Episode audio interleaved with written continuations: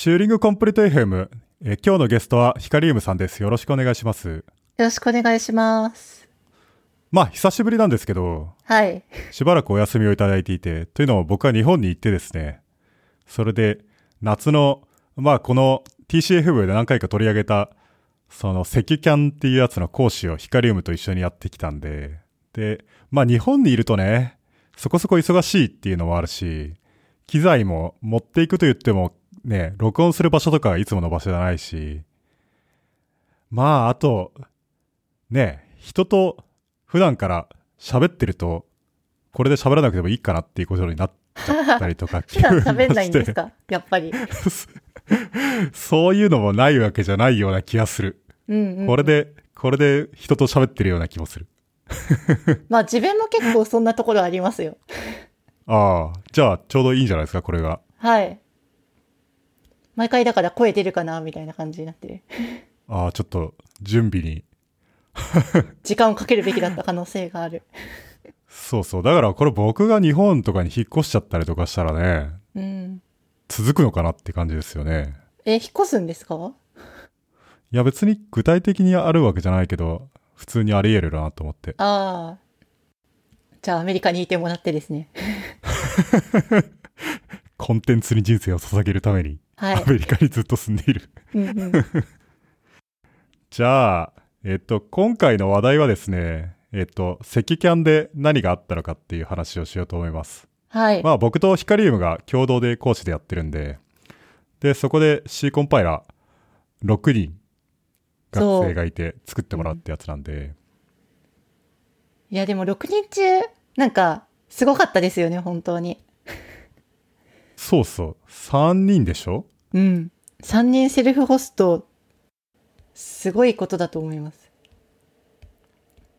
あ、そうば、番組の宣伝をしておくと、まあ、チューリングコンプリート FM はテクニカルな話題を扱うポッドキャストなんですが、えっとですね、無料でお聞きいただける番組なんですけど、寄付することもできて、patreon.com スラッシュ tcfm というところから、その1エピソードあたり1ドル、2ドル、3ドルみたいな形で選んで、その課金することができるので、なので、まあ、この番組お金払ってもいいよという人がいればですね、払ってみてください。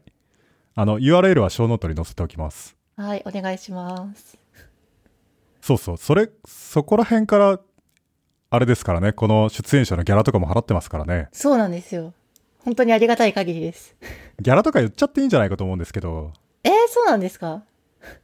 え、今っていくらでしたっけ？今2万円ですよ。はあ、いや、本当結構長くですよね。まあ、が、特に学生とかだとね。うん。だから、僕とかこの番組作るの、1回あたり、下手したら6時間ぐらいかかってるんで、ああ、まあ、ベイさんの時給からしたら見合わないかもしれないけど。 Patreon.com で多分今400ドルちょっとぐらいで、そのうち200ドルぐらいをギャラとして払っていて、200ドル残って、それで6時間っていうと、ふ普通にあんまり割は合わないと思いますけど、金銭的に考えると。うんうん。まあ、お金を集めるためのポッドキャストではないわけですしね。お金を集めるためのポッドキャストではありますよ。ああ、なるほおど。金を、お金を集めて配るためのポッドキャストです。ああ、その、仕組みとして、人からお金を集め、優秀な人にお金を渡すための仕組みというか。やった。なので、光ウムとかにお金が流れていくのは良いことなんですよ。ああ、ありがとうございます。っていうのも別に、どうせそのお金でオライリーとか買ったりするわけでしょ？まあ、そうですね。いいんじゃないですか？うん。いや、基本的になんか TCFM で得たなんかお金は技術的なものを買うのに使うようにしています。ええ、まあ、心の家計簿みたいなやつがありますからね。その、その別に、僕が自腹でギャラを払ってもいいけど、それはちょっと抵抗があるように、人からお金を集めてギャラを払うと、その、抵抗感はあまりないのと同じように、こ、このお金でもらったやつはこれに使おうみたいなのって、まあなんか、実際には、い、あんまり意味ないんだけど、まあ、心、心の中にありますよね。ああ、そういえばなんか、ルイさん、赤キャンの給料を国境なき医師団に寄付したみたいな話がありましたね。ああ、そうそう、寄付しましたよ。まだなんか入金されてないですけど、あれ？そうですよね。だから、レイさんの見て、あれ？入金されたかなって思って銀行のやつ調べたら別に入金されてなくて、あれ？ってなったんですけど、まだだったんですね。いや、IPA が倒産しない限りは入金はされるんで、まあそうですね。いや、なんか別に、そもそもお金もらえると思ってなかったし、うんうん。まあいいやと思って。まあそうですね。いいことだと思います。なんで国境なし医師団かっていうと、なんかアメリカの、アメリカだと寄付すると、その税制優遇があるんですよね。ああ、日本でもありますよ。あります？なんかあの、政府に認められてる団体だと、税制優遇があり、なのでそれ控除の対象になるんですよね。で、日本の、なんか例えば北海道の地震とかに寄付しようかと思ったけど、そうすると、その、それは税制優遇にはならない？ああ、なるほど。団体じゃないから、あの、公認されている。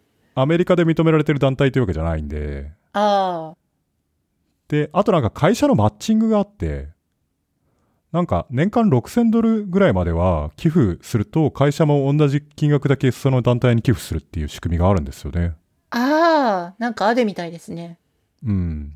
なので、そういうのを総合的に考えてみると、その、会社でマッチング可能で、かつアメリカの、その、税金の控除の対象になる団体がいいんじゃないかと思って。それで、まあ、ウィキペディアか、それともレッツエンクリプトか、国境なき医師団かって思ったんですけど、その、前者の二つは寄付したことあるというか、ウィキペディアとか僕毎年1000ドル寄付してるんで、ちょっと国境なき医師団とかにした方がいいかなと思って。ああ、いそつもは寄付していない。そっか、レッツエンクリプトも寄付してるんですね。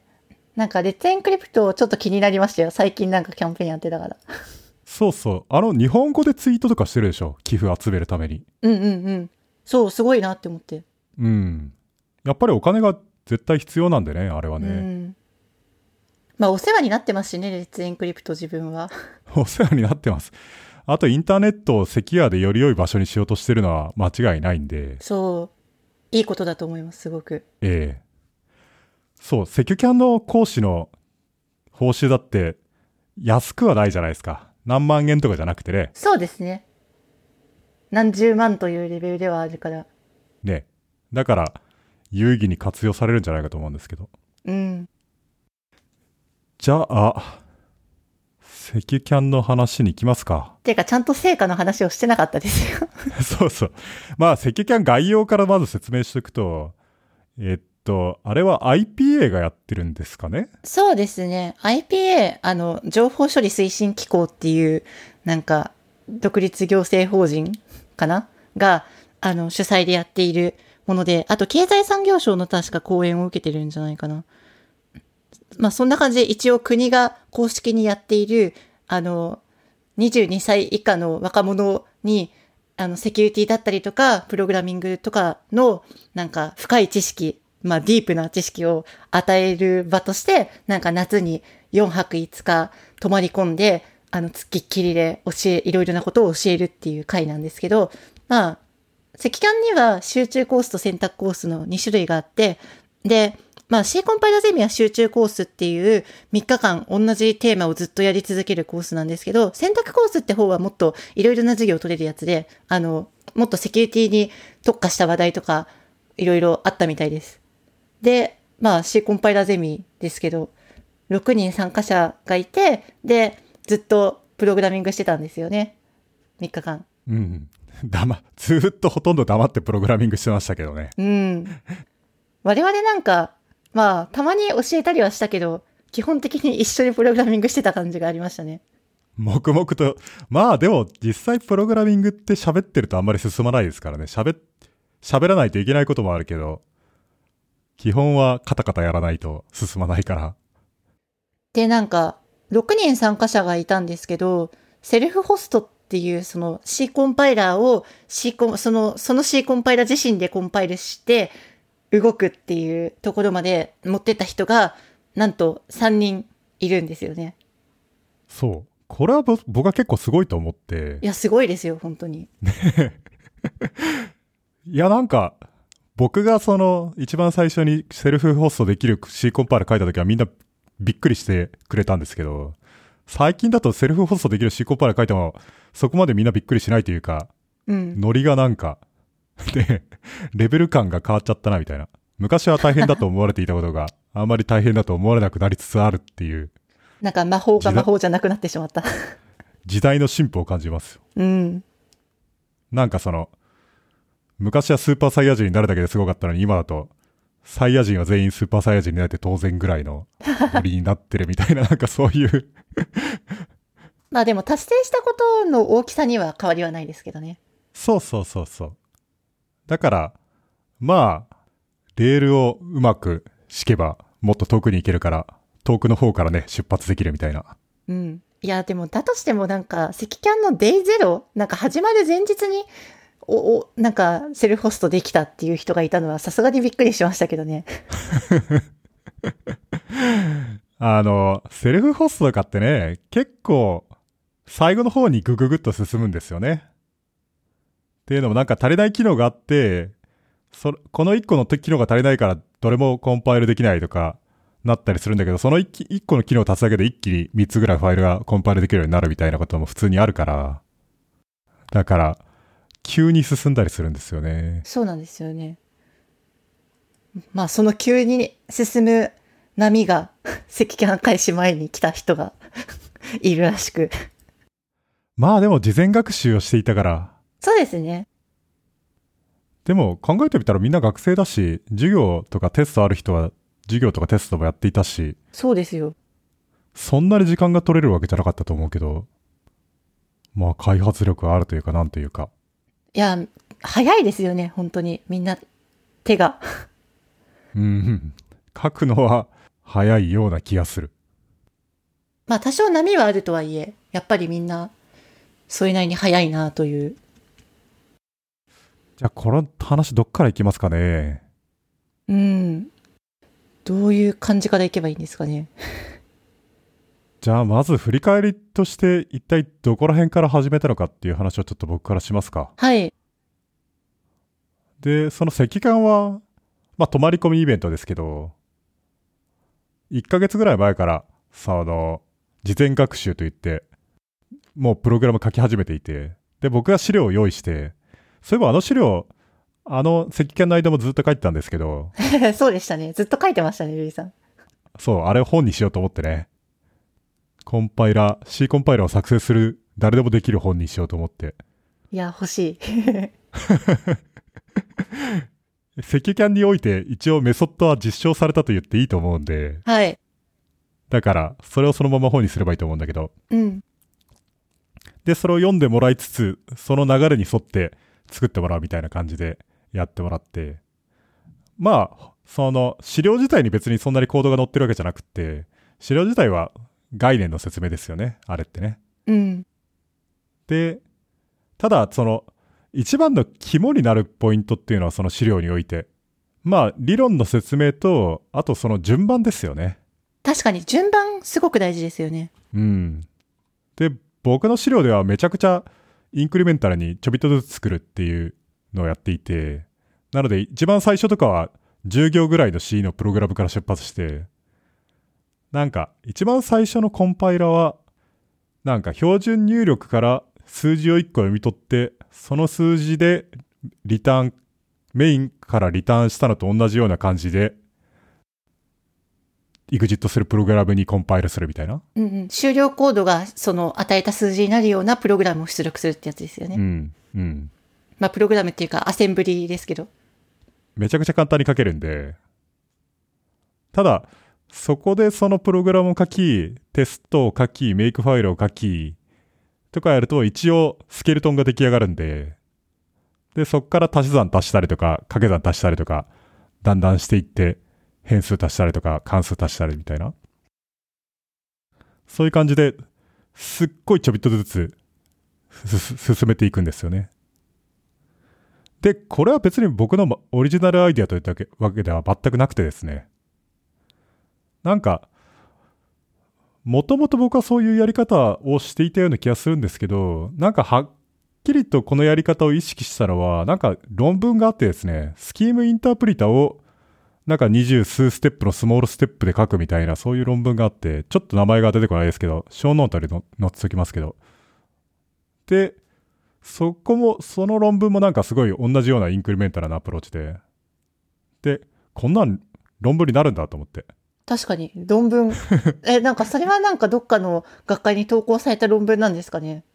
いや、わかんない。単に PDF になってるだけのえー、だとしたらなんか別に論文としての体裁は整ってるけど論文として認められたわけじゃないみたいなのはあるかもしれないですけど。まあね、多分どっかに載ったんじゃないのかな新規性は何かっていうとよくわかんないですけどね。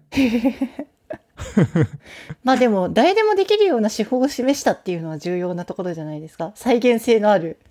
まあコンパイラという複雑なプログラムがすごい小さなステップで順番に作れるんだっていうことを示すっていうのは新しいのかもしれないですけどね。うん。まあそれに沿ってやったという感じですよね。まあそれの影響を受けで、その、まあでも他になんか、なんかレッツメーカーコンパイラーとかなんか、そういうタイトルだったと思うんですけど、ウェブサイトとか、1980年代だか90年代とかに書かれたようなやつとかでも、やっぱりすごいインクリメンタルなアプローチが取られていたりとか、なんか最近そういうの流行ってるんですよ。なんか、その Go で小さな言語のコンパイラとかインタープリターを作るみたいな本とかを書いてる人とかがいて、そういう、その本とかでも、あの、インクリメンタルなやり方が、ちょびっとずつ作るっていうやり方が、すごい強調されてるし、その本の作者なんか、僕の 8cc が、8cc が、を参考資料に後ろの方に載せてましたよ。ええー、すごい。で、ツイッターで僕のコンパイラー参考資料に載せてくれてありがとうみたいなこと言ったら、8cc は本当に素晴らしいよみたいな返事 返ってきましたからね。いいですね。そう。で、そう、そういう資料をもとに、そのステップごとに作っていくみたいな。うん、インクリメンタルに作っていくのをまあ、指導したというか、メンタリングしてたわけですよね、我々は。ええまあ、あの資料も途中までしか存在しなかったですけどね、ある程度まで進むともう、あとは機能足していくだけって感じにななんで。で、なんか、機能をまあ実装する上で困った部分とかは、我々から、逐一、こういう風にやるといいよ、みたいな話をしたりして、で、あとコードレビューとかも軽くしてみて、こういうところはこんな風に書くといいよ、みたいなことを指導したりしましたね。あとね、あの資料を作ってる時に、一番僕はすごい良かったなと思うのは、代入をうまく扱う方法っていうのをちゃんと説明できたのがすごい良かったなと思って。なんか 8cc とかでもそこら辺ってすごい混乱していて、代入ってなんやねんって言うとよくわかんなくなっちゃう。うん、左辺によって動作が変わるみたいなのがあり、あるように見えるんですよね。A、A っていう変数を右側で普通のコンテキストで使うと A、変数 A の値になるけど、A イコール1みたいなやつだと、A の値に1を代入するんじゃなくて、A に1を代入するっていう意味になるから。うん、A のポイントが必要になってくると。うん。だから、その左辺値と右辺値っていうんですが、その扱いをちゃんとすごいうまくできるようにしたっていうのが、勝因の一つだったなと思って。うん、あれはすごいいいと、良かったと思います。あとあれですよね、あの、構文解析と意味解析を分離したっていうのも大きなポイントだったんじゃないですか。それもそうかも。それも 8cc ではごっちゃになっていて。うん。なんか自分がなんとなく直感で分けた方がいいんじゃないって言ったら、誰かが実装してくれて、綺麗になったんですよね。そうそう。だから、やっぱ赤キャンでね、何人か同じようなものを作るっていうのは結構有意義かなと思って、僕一人だけで作っていたら絶対にあんな綺麗にならないから、だから、似たようなものなんだけど違う実装のものを作るっていうのはあながち無駄とかじゃなくて、実はすごいいいんじゃないのかなみたいな風に。例えば、オープンソースのユニックスとかっていっぱいあるじゃないですか。はい。なんか Linux とか FreeBSD とか OpenBSD とか、あと、Linux のディストリビューションもいっぱいあるし、でもあれって、なんつうか、努力が分散されてるというよりは、お互いがお互いのことを学ぶことができるし、逆にその統一しちゃうと、なんつうんですか、多様性がなくなっちゃって、その一個のことだけしか試さなくなっちゃうから、逆にあの状態っていうのはむしろいいんじゃないかっていうような気がちょっとしたんですけど。まあなんか自然ですよね。あの遺伝的プログラミング感がある。ちょっとランダム性を入れて、同じなんか道のりをベースにしているけれども、少しずつ違うのをやって試してみて、一番なんか成果がいいのを取り込んでいくみたいな。まあ確かに。うん確かに。だから、まあ良かったなと思って、僕としてもすごい勉強になったんで、うん。いや、それはすごい驚きでしたね。なんかルイさんが、ああ、これは勉強になったとか言っていて。いや、勉強にな、勉強になりますよ、そりゃ。なるほど、これってこんな風に書いたら簡単なんだ、みたいなのが結構いっぱいありましたからね。いや、本当自分も学ぶことは多かったです。そ、あ、あそう、僕それで新しいコンパイルを書き始めたんですよね。書いてましたね。はい。そう。9、9C、9cc というやつを。8cc の次だから。そう。そっちでちょっともうちょっと新しいことをやって、で、それベースに本を書こうかなと思って。なので、まあ、こうご期待って感じですけど、でも多分1年ぐらいかかると思うんで、気長に待ってください。なんかそれで思い出しましたけど、コード生成のところで、我々今回教えたのは、レジスタは、あの、スピルなしで全部実装できるようにしたんですよね。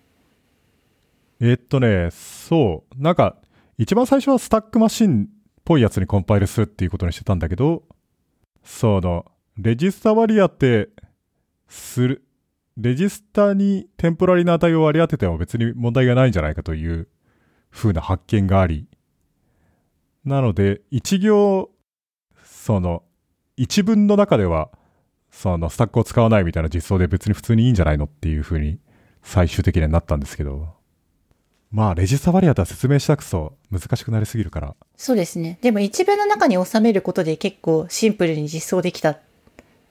なんか、まあそれは発展課題でしたけど、実際なんでしたっけ？それでセルフホスト達成した人のコンパイラーのパフォーマンスが結構上がったんですよね。そうそう。GCC、てか意外とす自作コンパイラーでもそんなに性能って悪くなくて、GCC の2倍ぐらいとかって普通にいけるんですよね。GCC の2倍遅いコードを出力するぐらいスタックマシンオンリーでもってことですよね。うん。ただ、もうちょっと一声いくと多分1.5倍以内とかに収めることができて、それぐらいになると、あながちプロダクションとしても使えないわけじゃないぐらいのレベルに達してくるんじゃないかっていう風に思っていて。まああとレジスターに割り当てておくとデバッグが楽っていうのがあるんですよね。ああ、それは確かにある。スタックポインターを動かしまくるとね、何が何だかよくわかんなくなっちゃうっていうのがあり。そうなんですよ。いやー、じゃあ、この話題どうしますかね。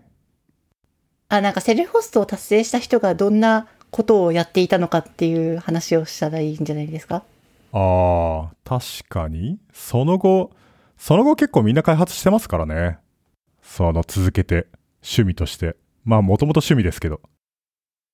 まあなんか、石油キャンの期間中に、えっと、セルフホストを達成した人で、まあ、暇になっちゃった人々は何をしていたかっていうと、なんか、一人は、なんだろうな、セルフホスト終わった人の中で、一人面白いことをやっている人がいて、ケン・トンプソンのハックを再現した人がいたんですよね。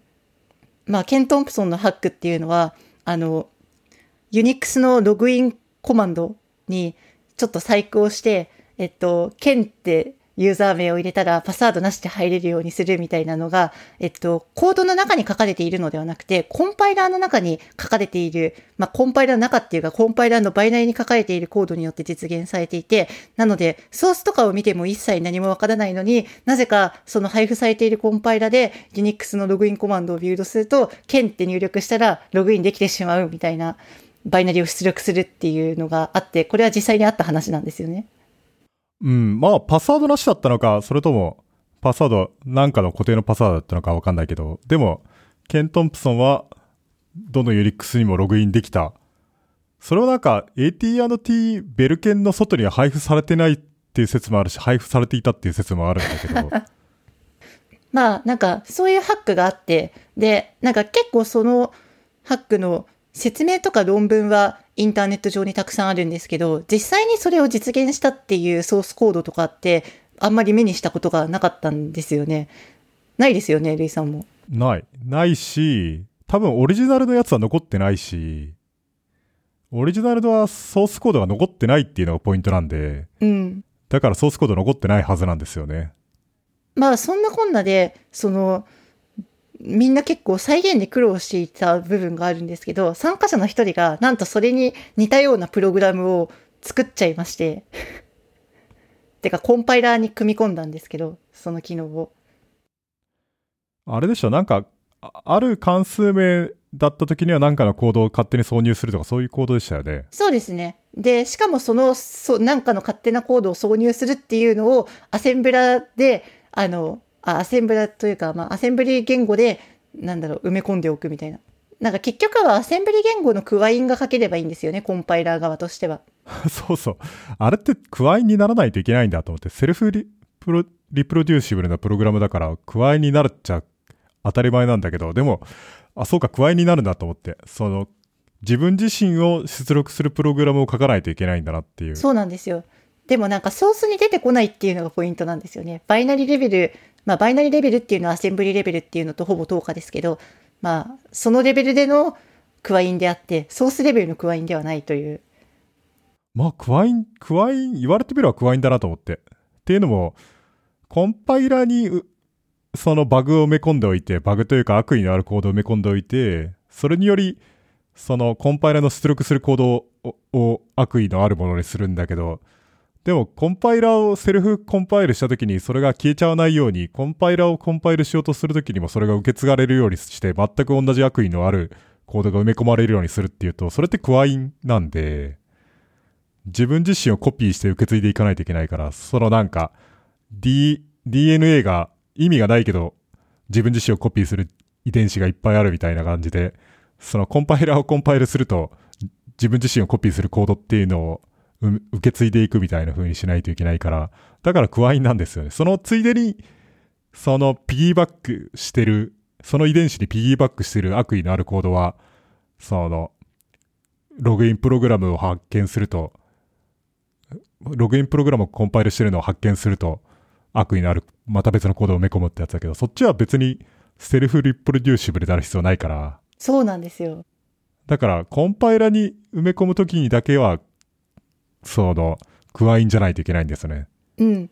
だから意外となんでしょう。ポイントが違うんですよね。その、パッと見のポイントと。だから、なんかログインのソースコードを見たら書き換えるっていう部分がメインのように見えますけど、実際はクワインというか、そのセルフプロデューシブなところが、このハックのなんか真髄であって、で、そこはあんまり触れられていないっていうのがポイントなんですよ。そうなんですよね。僕もにとっても、なるほどってなりましたからね、あれはうね。ん。いや、で、しか、しかもそれを実際にセルフホストしたコンパイラで実現して、デモしてくれたっていうのは本当に面白かったんですよね。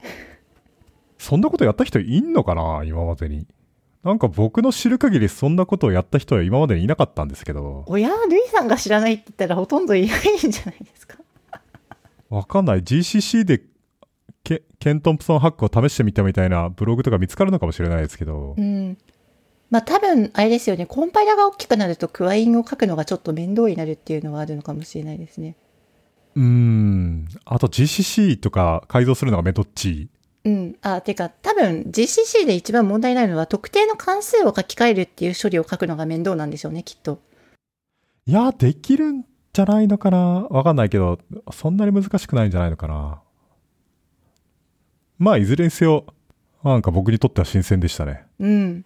まあその人は、その、なんか、ケントンプソンハックの再現を最終日閉会式のなんかじ時間中に頑張ってやっていたらしくって閉会式終わったら来てなんかできたって言っていて。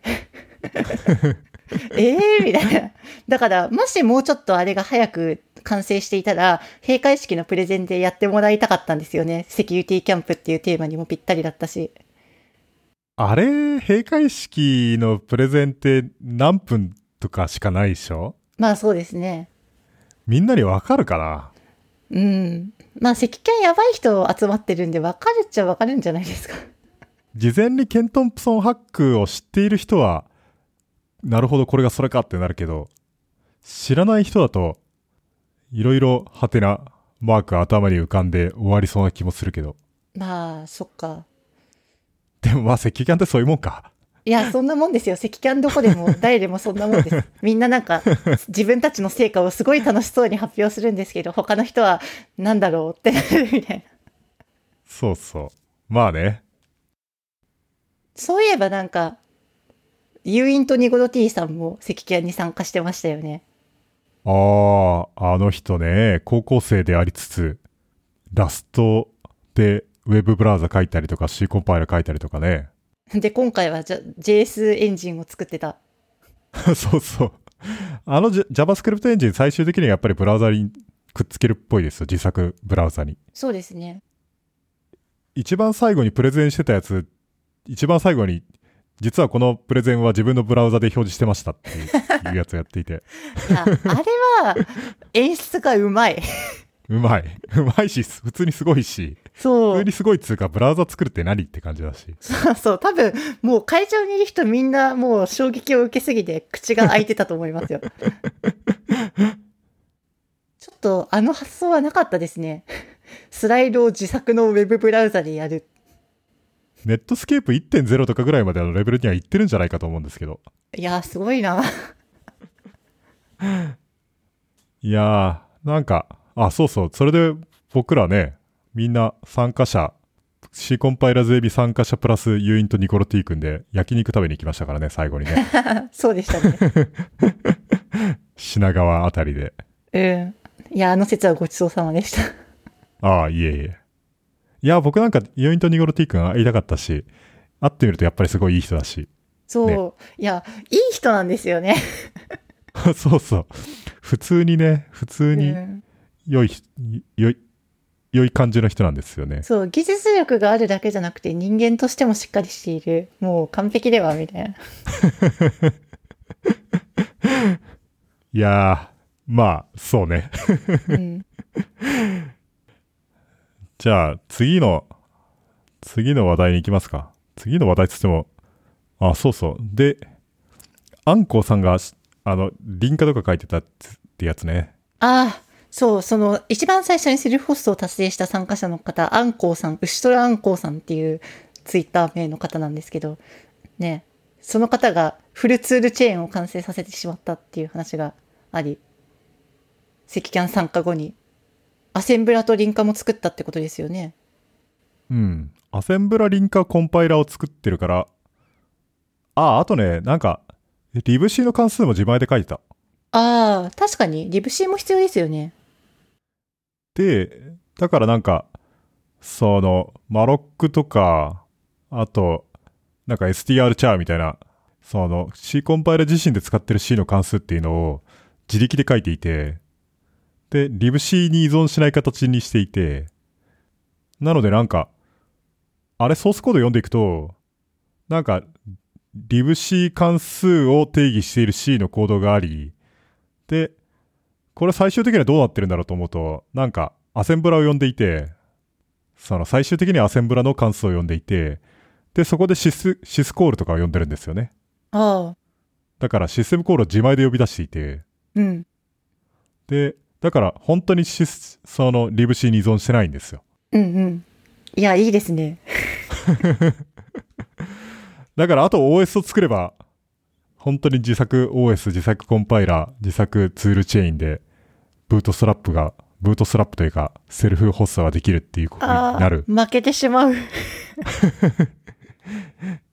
しかもなんか CPU 実験に参戦するみたいなこと言ってたでしょ？ああ、言ってましたね。アンコウさん、兄弟の方なんですけど、なんか、東大の CPU 実験に勝ってやるみたいなことを言っていたような。東西対決になっちゃうじゃないですか。そう。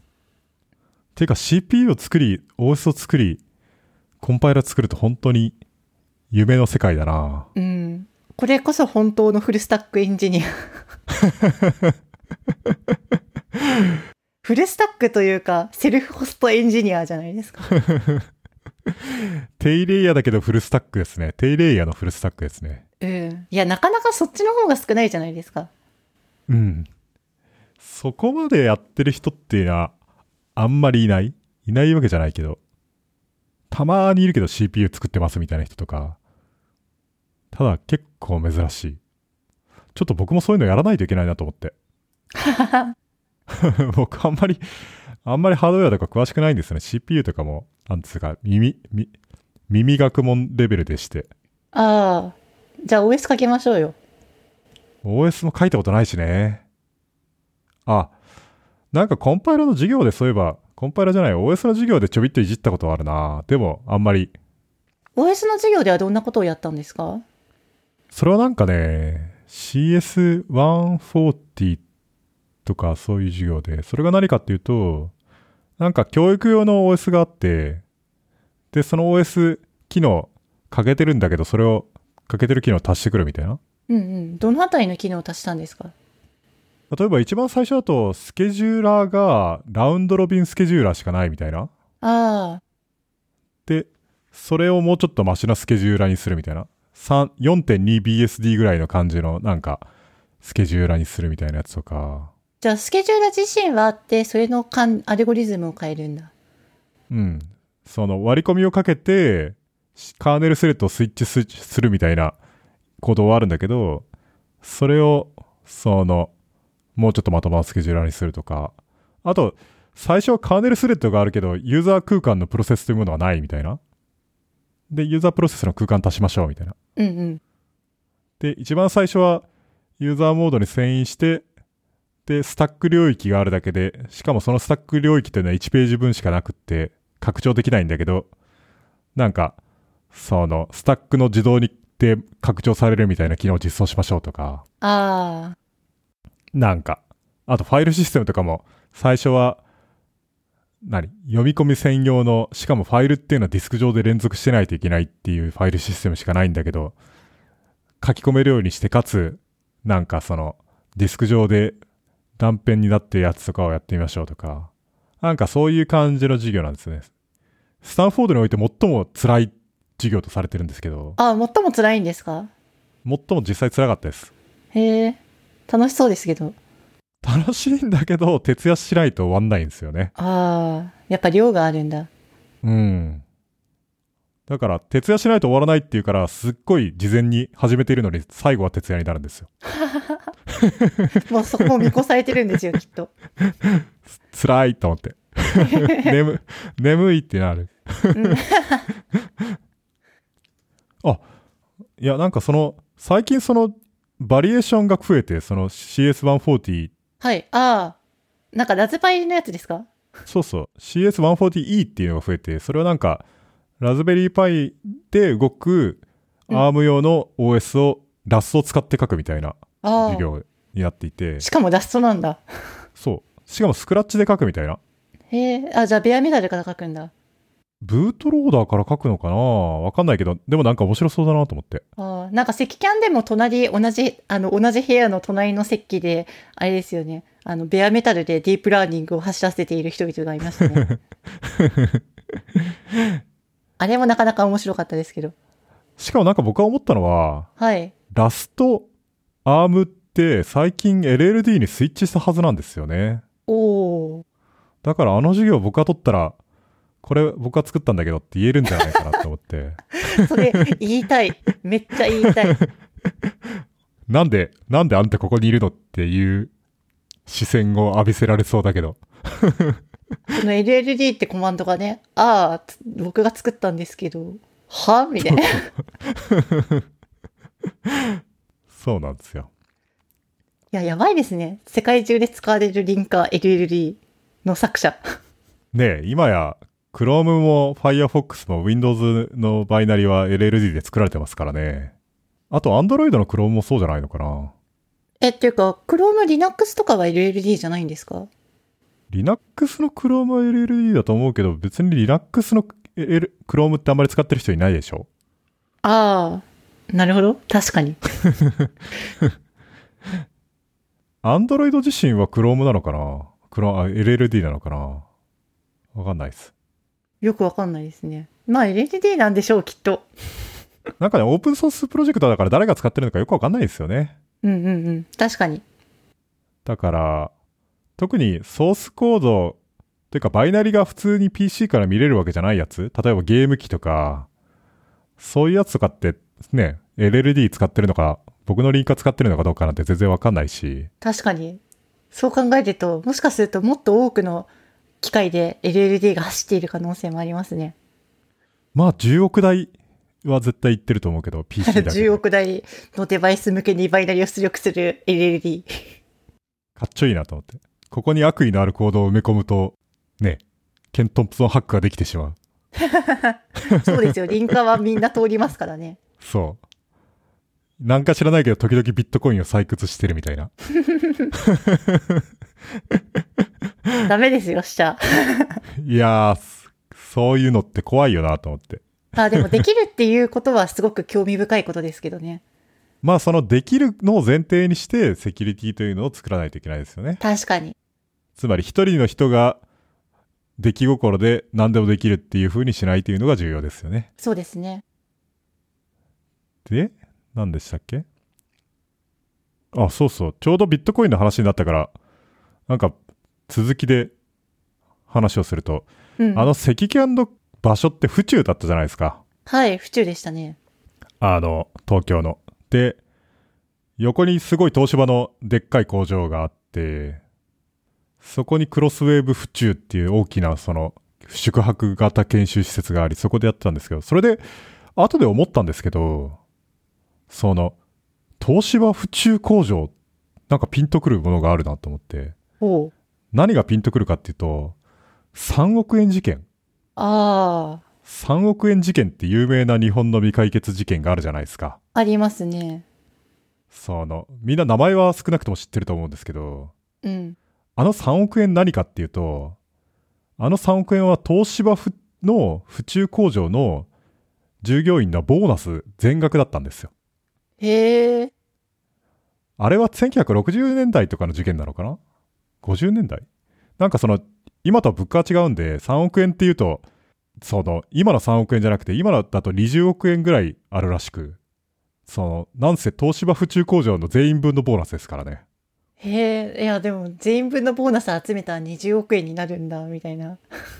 そりゃそうじゃない？東芝のあれだけ大きい工場のボーナスですからね。だから、あそこが現場なんですよ。えーじゃあみんなボーナスなしだったんですか？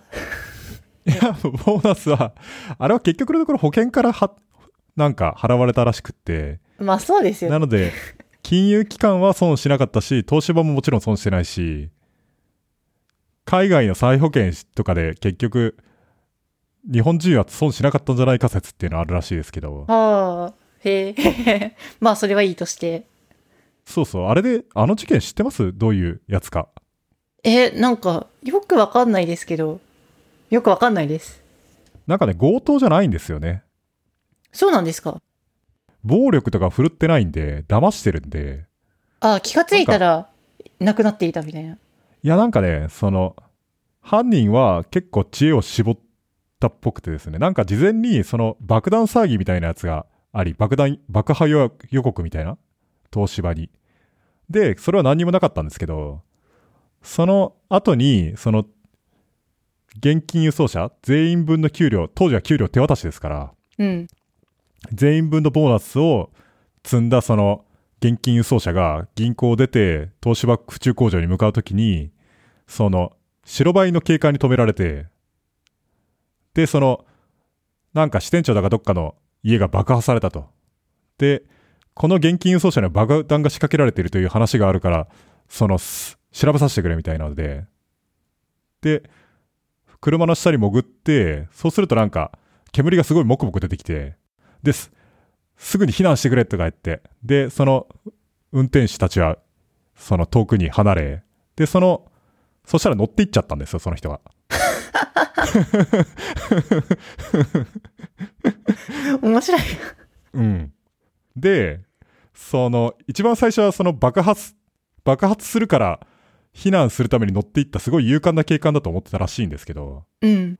なんか発煙筒が下に置いてあって、あれ？で、それが燃え尽き、で、その白バイは乗り捨てられていって、うんうん。で、あれってなり、これは、みたいになり、それで、それで結局なんか遺留品が多いんですぐに捕まるかと思われたんですけど、全然捕まらず、結局未だに捕まらず、未解決事件になってる。すごいな。すごい 考えたなって感じですよね。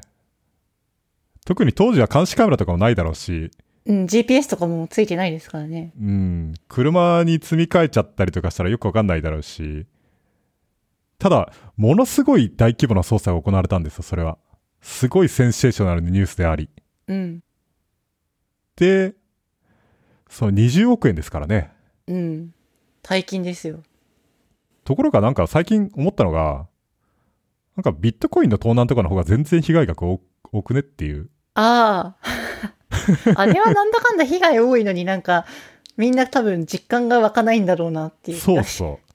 だって、20億円、今で言うと20億円、3億円事件っていうのが、むちゃくちゃな大事件だったのに、なんか、ネム流出500億円とか、みんなもう忘れちゃってるし、スケールで言うと何十倍もでかい規模の事件っていうか、どんな銀行に押し入ったって何百億円も強盗できないじゃないですか。そうなんですよ。物理的に量がありすぎて。うん。電子的だからこそできる。そうそう。これは、そりゃ儲かるよと思って。あとなんか、この間、すぐこの間だって財務、財布っていうところが、また60億円とか、ビットコイン盗まれたとかやって。ね、結構盗まれてますよね。60億円って3億円事件の何倍ですかっていう規模のなのに、ものすごい大事件のはずなのに、全然みんな、またかって感じになってて、なんなのこれはっていう感じなんですけど。なんか実際のお金がなくなったっていうイメージがないんでしょうね。ビットコインっていうなんか、だ、だってなんかニュースとかでもビットコインがなんか500億円分流出したとかそういうことしか言わないから。大変な金額なのに。うん。いや、なんか、オーシャンズイレブンとか映画見たことあります？ああ、ありますあります。あの、ジョージ・クルーニーとか、ブラッド・ピットとか、マット・デーモンとか出て、盗みに入るやつですよね。そうそう、あの、ベラージオのホテル？ラスベガスの。あそこに盗みに入るやつ。あれで、あの人たちが盗もうとしてる金額が160 million ?200 億円ぐらいなんですよね。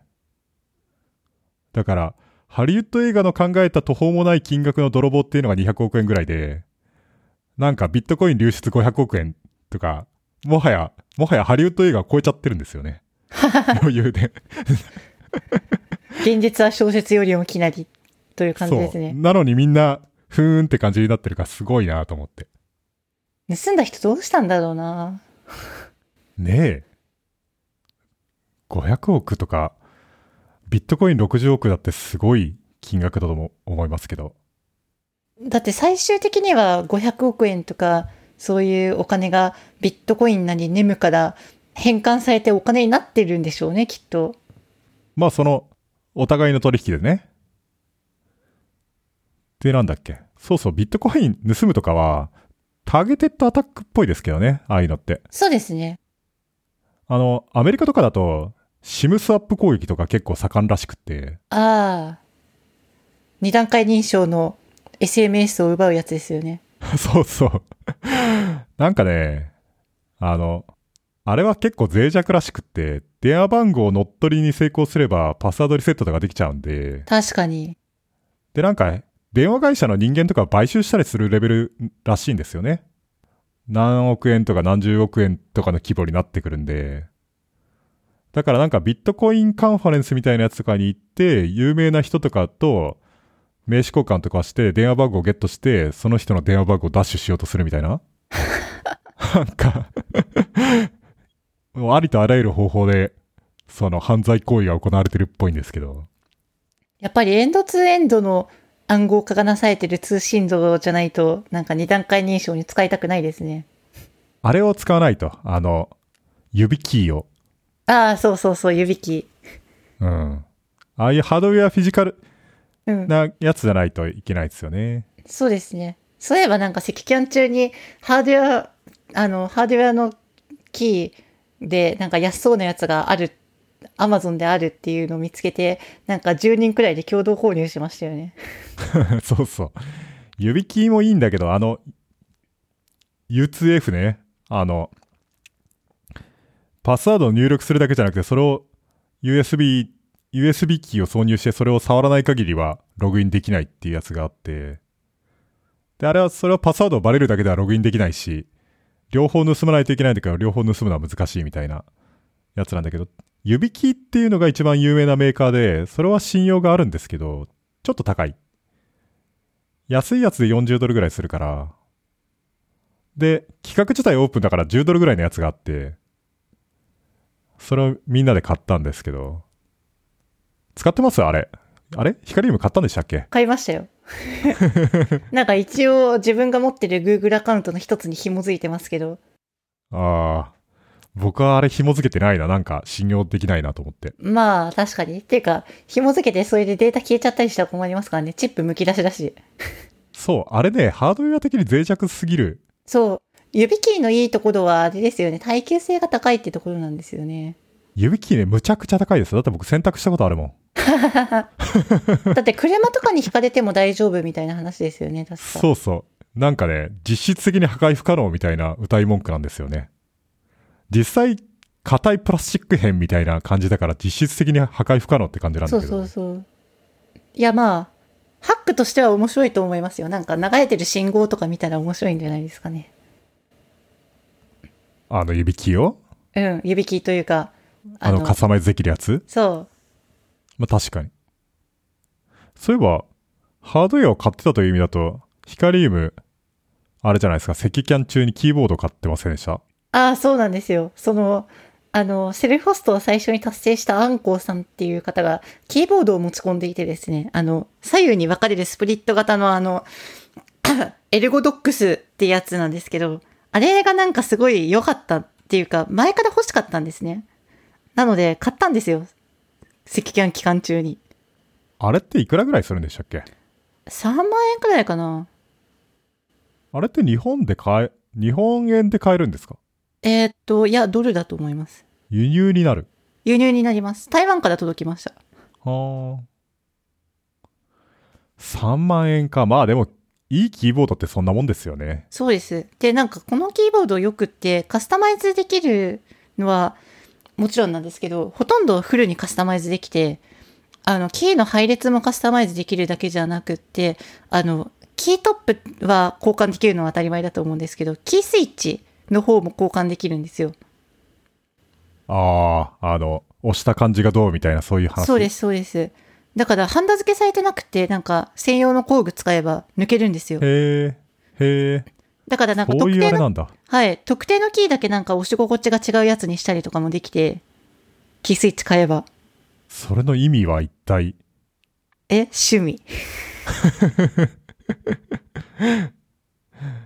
その、僕はキネシス使ってますけど、キネシスも似たようなキーボードですけど、やっぱり300ドルぐらいするけど、ああ、そんなもんなんですね、やっぱり。でもね、300ドルはプロの道具としてはめっちゃ安いですよ。うん。だってテニスラケットとか考えてみたら、3万円のテニスラケットって普通にアマチュアじゃないですか。そうですね。ねえ。他にゴルフクラブとか、っていうか、道具って何でも高いじゃないですか。そうですね。キーボード3万円、しかも1日12時間ぐらい下手したら触るとしたら、3 300ドルぐらいほとんどタダだと思いますけど。テニスやる人だって1日中って本当にラケット振り回してる人はごく少数だろうけど、3万円ってね。だから、別にキーボード3万円でも高いとは思わないけど、うん。いや、いいですよ、やっぱり。最初なんか、すごい、慣れるのに困りましたけどね。もう慣れました？多少、結構普通にコードは書けるようになりました。でも全然スピードは以前よりは遅い。出ないでしょ。出ないです。相当何ヶ月か慣れないと。うん、全然出ないですね。なんか、あと、キーをカスタマイズできるので、なんか、Tmax とかのメタキーを1個のキーに押し込めることができて、すごい便利。まあ、前まではなんかコントロール B とか押さなきゃいけなかったのが、1個ポチって押してやれば、パネルの切り替えとかできて、あと、親指を使うようになったっていうのいいですよね。うん、それはそう。やっぱね、キネシスとかそういうスプリットキーボード系で親指でコントロールとかあるやつは指には全然優しいやっぱ。っていうか、普通のキーボードが小指を酷使しすぎっていうのはちょっとね、辛いんですよね。まあ設計があれですよね。最初は文字からやってって、で、最後に制御機を外側につけてったっていう多分進化を辿っていると思うので。うーん、多分まあコントロールなんてね、コンピューターじゃないとないだろうしね。うん。まあだから真ん中になんかそういうキーが来るっていうのはいいことだなと。あと、普通のキーボードってキーボキーがちょっと斜めってるでしょ？その、はい、配列が段差ごとに微妙に左側にずれていっていて、はいはい、崩れてますよね。あれがよろしくないんですよね。うん、タイプライターから引きずってあの形になってるんですよね。タイプライターの頃は交互にありましたからね。うん。なので、ただなんか僕そういう話をするたんびに思い出すエピソードがあって、はい。それが何かっていうと、Google でエンジニアをやってる人だったんですけど、女の人で。なんかめちゃくちゃな天才だったんですよね。ほなんか MIT を飛び級で卒業してコンピューターサイエンスで、くなんかソフトウェアエンジニアやってるとかなんだけど、なんかその前にも、なんかピアノで飛び級で卒業ししているみたいな？う。ん？なんか大学を。なるほど。で、どっちも GPA ほほとんど4とかなんです。なんか3.97みたいなので。ええで、飛び級2回やって大学2回出てるのに、それでも普通に大学出てる人より若いみたいな、そういう女の人で、怖い怖い。なんかハリウッド映画とかに出てくる天才少女的なもののリアル版みたいな人で、そんで Google に。その人がですね、っていうかなんか昔、なんか社内でキー、キーボードの早打ちコンテストウェブサイトみたいなやつがあって、で、そこでなんか決められたやつを何秒間でタイプできるのかを競うみたいなやつがあって、で、僕は当時日本人エンジニアの中でトップポジションだったん。ですよね。僕結構キーボード叩くのが早くって、あ、そうなんですね。ものすごい前の話ですけど、それで、ところがエリンは、なんか、その、僕に、僕よりスコア、ダブルスコアで勝っていて。倍早いんですよ。倍早い。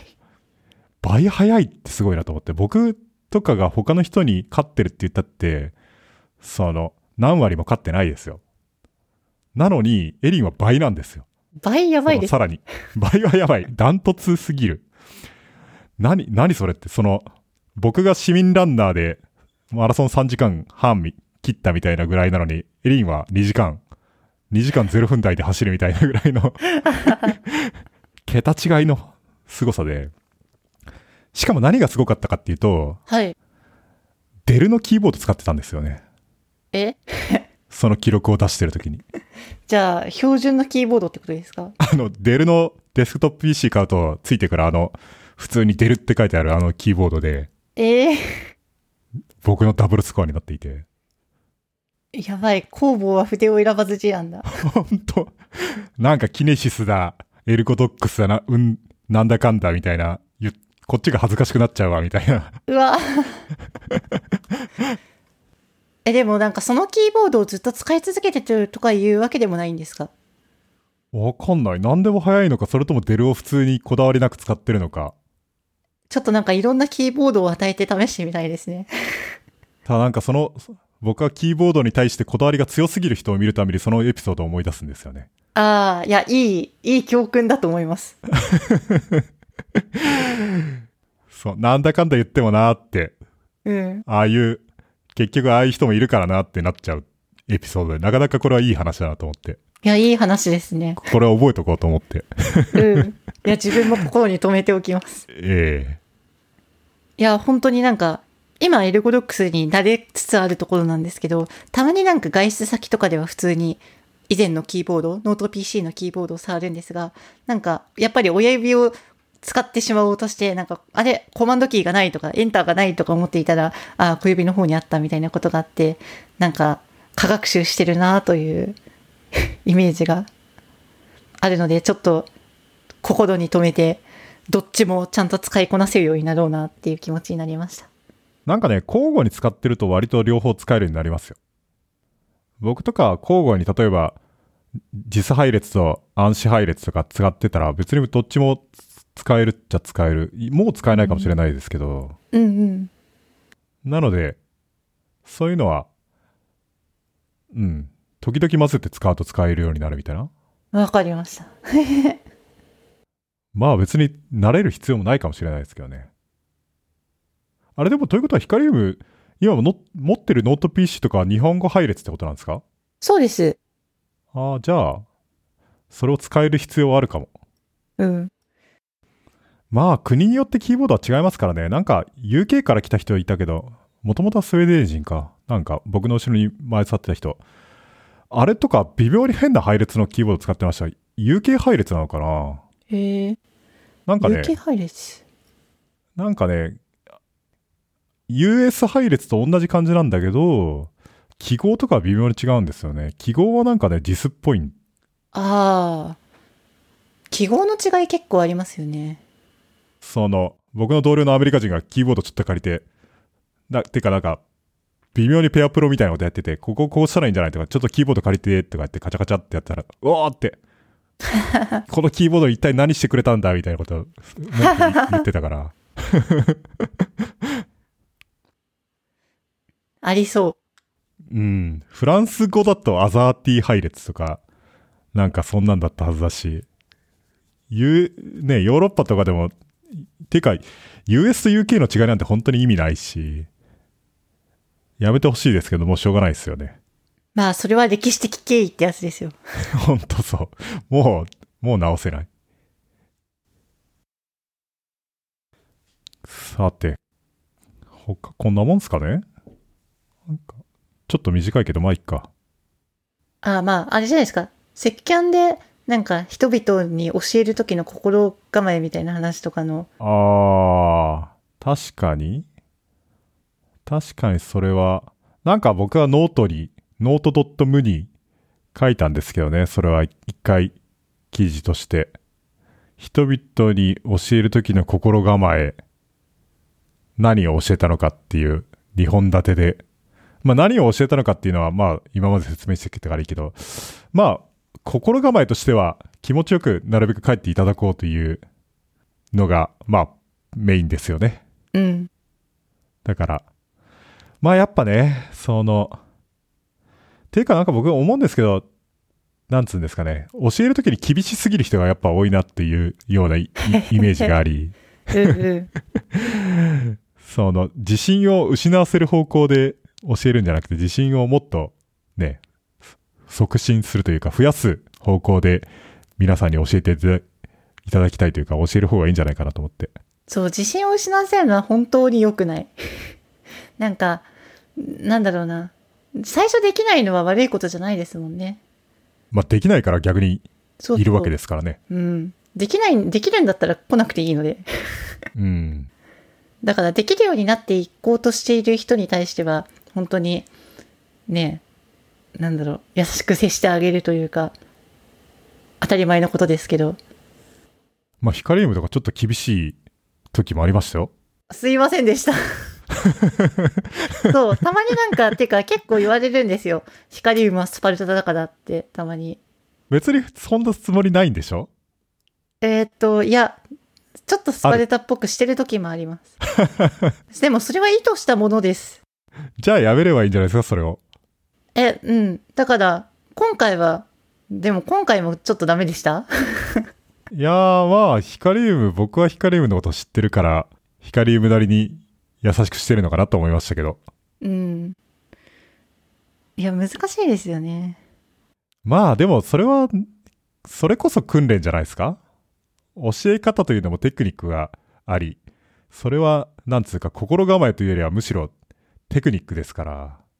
あなんか自分が教える人は結構できそうな人を選んで教えてるので、だからちょっと、なんだろう、期待値を高めに投げているので、それがちょっと、なんだろう、スパルタっぽく見えるのかなっていうのはあるかもしれない。外から見ると。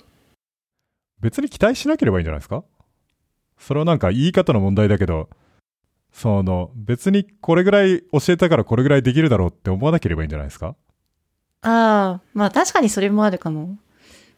でもせっかくだからいろいろやってほしいじゃないですか。まあ、ただ、うん。まあ、そうですね。なんか、高い目標を立てるというよりかは、少しずつできる目標を立てて、それができたらすごいっていうことを言ってあげて自己肯定感を高めてあげるのが本当に大事なことだと思います。本人が目標を立ててそれを達成するのはいいけど、別にこっちがそれを期待する必要ないですからね。ああ、そうですね。その、これぐらい教えたからこれぐらいできるはずなのになんでできないんだって思ってもしょうがないからう。ん。うんなんでできないんだっていう思考が一番危ない。僕なんかこれ、アメリカで身につけた考え方なんじゃないかという気が、そういえばして。はい。特になんかスタンフォードとかのキースとか、すごいいい講師の人がいてですね。はい。その人とかすごい、その、ナイスな人で、めちゃくちゃ情熱的になんか、授業とかやるんですよ。すごいフレンドリーで。あれなんかこの話しましたっけ？なんかその、キースっていうかスタンフォードとかって授業のレビューサイトとかがあって、なんかオンラインで授業をレビューしてるサイトがあるんですよね。それ公式なんですか？多分公式じゃない。非公式。非公式というか、いろんな大学のいろんな講義のレビューができるサイトみたいな。ああ、なるほど。で、そこでなんかキースとか、やっぱり結構評判が良くって、で、なんか5スターでおすすめだみたいな、そういう。で なんか、一個コメント結構笑ったのが、キースはとてもフレンドリーでナイスで、しかもその、多分精神を高揚させるような薬とかやってないんだろうけど、いつもアップビートでハイエナジーですごいみたいなこと書いてあって、なんか、面白いなと思って。で、すごいね、いいんですよ、その、僕らは君らを助けるためにここにいるんだから何でも聞いてくれみたいな。ああ、いいですね。うん。で、例えばテストとか、一番最初の問題とかが、なんか、君たちはすごい今までに頑張ってきたから、その、このテストだってできるって。だから、その、I can do it ってここに書けば1点だみたいな書いてあって。で、I can do it ってそこに書くと1点もらえるんですよ。ええいいですね。いいしかも全員1点もらえられるから、なんか特に点数に差が、影響が出るわけでもなく。そうそう。単に言ってもらえるだけなんですよね。キースめちゃくちゃいいなと思って、こういう人、ちょっと真似しようと思って。うん。教える側の人間としてはそういう心持ち本当大事だと思います。あとね、アメリカ人って何でも褒めるでしょ？割と。なんか、すぐオーサムっていうし。そう。なんかね、思い出した。なんかアメリカに引っ越してきて、で、社内の決算発表のな、のインターナルのそのプレゼンテーションみたいなやつとか、社員向けにあったりとかして、で、ああいうのとか、まあ最初とか出てみるわけじゃないですか。で、エリック・シュミットとか出てきて、お、エリックだって、名前エリックだと思って、それで、いかに素晴らしい四半期だったかとかを説明するんですよね。で、このセグメントではうんぬんかんぬんで大変素晴らしくって、何とかのセグメントでは、そのみんなの頑張りで何とかの何パーセントの成長でうんぬんかんぬんで、本当にこんなに素晴らしいのは本当に素晴らしいみたいな。で、それ僕ずっと聞いてて、で、どこら辺でその、いわゆる、勝って兜の恩締めようみたいなエピソードを挟んでくるのかなと思って聞いてたわけなんですよね。絶対あるじゃないですか。日本だったら絶対あります日ね。本だったら絶対ある。ところがそのまま終わっちゃって、あれ？あれって、表紙抜けして、すごい。あれって、その、引きし、気を引き締めるとかって、ないのかなと思って、褒め殺しで終了みたいな。単に褒めて終了。えー社員向けにも。で、なんじゃこりゃと思って、その、次のクォーターも同じような発表で、で、勝って兜の大締めようみたいな話は一切なく終わって、あれ？ってなって。もしかして毎回こうなのかな？と思って。で、毎回どどうもそうらしくって、いかにオーサムかっていうのを社員向けに説明して終わるみたいな。これは、ちょっと日本カルチャーとは違うところだなと思って。日本カルチャーだったら褒めた分だけ、なんかマイナスのところも入れないといけないみたいなのってなんかあるじゃないですか。そうですよね。バランスしてる感じがある。そうそう。バランス取らなくていいんだって思って。うん。ちょっと僕は開眼しましたね。なので、別に人に教えるときはバランスを取らずにですね、プラスのところだけをやっていけばいいんじゃないのっていうふうに。あれじゃないですか。全体向けとしては、あの、いいところだけ指摘すればよくって、なんか、悪いところはちゃんとその時々で話をしているから、改めて全員に触れる必要はないみたいな話なんじゃないですか？まあそれは当然、個別の悪いことっていうのは修正していかないとね、そりゃそうでしょうけど。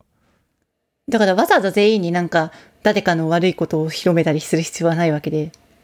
いや、なんか、もうちょっとその、日本企業におけるそういうものの、勝って兜のを締めようみたいなやつっていうのは抽象的じゃないですか？なんか。えでも抽象的だけど、なんか、あ、まあ抽象的なのもあるし、なんか特定のことがあったからこういうことはないようにしようみたいな話とかあるじゃないですか。なんか抽象的な部分はそもそもなくてもいいと思うし、あとなんか、こういうことがあったからこういうことないようにしようねっていうのは、いや、それはそこでやれよみたいな話があると思うので、そういう考え方の違いなのかなって思いました。まあ、あとは、まあ、ポジティブなメッセージを発していきたいっていうだけなんでしょうけどね。うん。いや、ポジティブなのはいいことです。うん。まあ、なので、いろいろ、実は学んだんじゃないかっていう気もしており。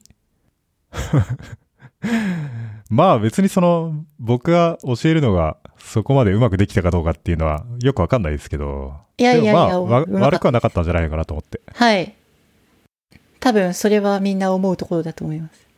まあ、それなりにみんな満足して帰ってもらったっぽいですしね。そうそうそう。みんな楽しそうでしたからね。うん。そうそう、それが重要だと思って。うん。そう、進捗とかじゃないですからね。みんななんか本当に自分のやっていることに関して真面目に楽しそうにやっていて、本当に良かった。あの、参加者、最初のレベルも別に全員揃ってるわけじゃないし、取れる時間も違うし、あと別にセルフホストっていうのは、なんつうか、わかりやすいマイルストーンではあるけど、別にそこのところが特別な開発のポイントっていうわけじゃないですからね。まあそうですね。うん。なので、まあ、それぞれ違う進歩でいいんですけど、まあ重要なのは、いろいろ学んで帰ってもらうことなんで、うん。まあその、僕はノート、ノート .m に書いたやつを読んでください。 hikalium は読んだと思いますけど、はい。皆さんぜひ読んでください。あの、URL をショーノートに載せときます。じゃあこんなもんすか？そうですね。いや、なんか久しぶりでしたからね。これ1ヶ月ぐらい空いてると思うんですけど、結構みんな TCFM ロスになっているらしく、ツイッターを見ていると。あ、そう。なんか、その、亡くなってから悲しむんじゃなくて、あるうちに、その、王様王様って言っといてください。そうですね。だから皆さん、なんか、エピソード楽しかったら、オーサムって言っといてください。そうそう。そういえばなんか僕日本行って TCFM 聞いてますって何人かから言われましたよ、やっぱり。うんうんうん。自分も結構言われる機会が増えました。あ、そう。ヒカリウムはね、キャラが際立ってるしね。ええヒカリウム面白いなって。あなるあ、と思ってもらえるならいいんですけど。いや、なんか、うん。あと、いや、意外と聞いてる人多いんだなと思って。そう、そうですね。なんかね、抽象的じゃないですか。ダウンロード数とかしでも聞いてるかどうかわかんないし、なんかブブログのページビューとかと同じでね、この記事3万ページビューって言われても本当に3万人読んでんの？みたいな300人ぐらいじゃないのって思ったりするけど、うん。実際になんか読みましたっていう人が結構いたりとかして、やっぱりいるんだって3万じゃないかもしんないけど、いるんだってなるから、それと同じで、聞きましたって言われると、あ、本当に聞いてる人いるんだってなるっていう。本当なんか、全然知り合いがいないだろうなって思う場所にいても、なんか、ヒカリウムですって自己紹介をすると、なんか、後で人が一人寄ってきて、あ、TCFM に出てたヒカリウムさんですよね、みたいなことを言われて、あ、そうです、ありがとうございます、みたいな話をしたり。得してるじゃないですか。いや、本当ありがたいですね。でも、ちょっと正直、ちゃんと皆さんの期待に添えるようなコンテンツを提供できているかは心配なので、もっと精進していきたいですが。まあできてるんじゃないですかいやー、頑張りたい。そうそうね、ネタ切れなので新しく、なんかいろいろ始めたい。OS 書いたりとかしたいな。でもちょっと書き始めましたよ。新しい OS を？うん。っていうか、そう。まあ、それはまた今度の話にしましょう。まあそうしますか。はい。じゃあ、これぐらいで。じゃあですね、えっと、なんか毎回の締めの言葉があったけども、もう忘れちゃったな。何でしたっけ？まあ TCFM はですね、皆さんの、えっと、寄付によって成り立ってるわけじゃないんですけど、お金を、お金を払ってもいいと思う人はお金を払える仕組みになっているので、patreon.com スラッシュ TCFM からですね、お金を払ってもらえると、えーっと、まあ、僕のところにお金が来ます。それが光、光のところとかに行きます。はい。あとはですね、まあ、できるだけたくさんの人に宣伝してもらえると嬉しいです。まあ僕、なんか日本に行って、なんとか TCM 聞いてますとか、あれでなんであんなことやってるんですかとか言われるんですけど、なんか僕、単に、僕コンテンツマニアなんで、世の中に面白いコンテンツを増やすのが好きなんですよね。いい目標じゃないですか。だからそれをなければ作るっていうね、その自炊の精神でやってるだけなんで、そうなければ作るっていう精神本当大事。だから、まあ、面白いコンテンツっていうのは宣伝も必要なんでね、宣伝してもらえるとい、助かりそうます。。感想とかもぜひ TCFM というハッシュタグでつぶやいていただけると嬉しいです。そうそう、ハッシュタグね、TCFM ハッシュタグです。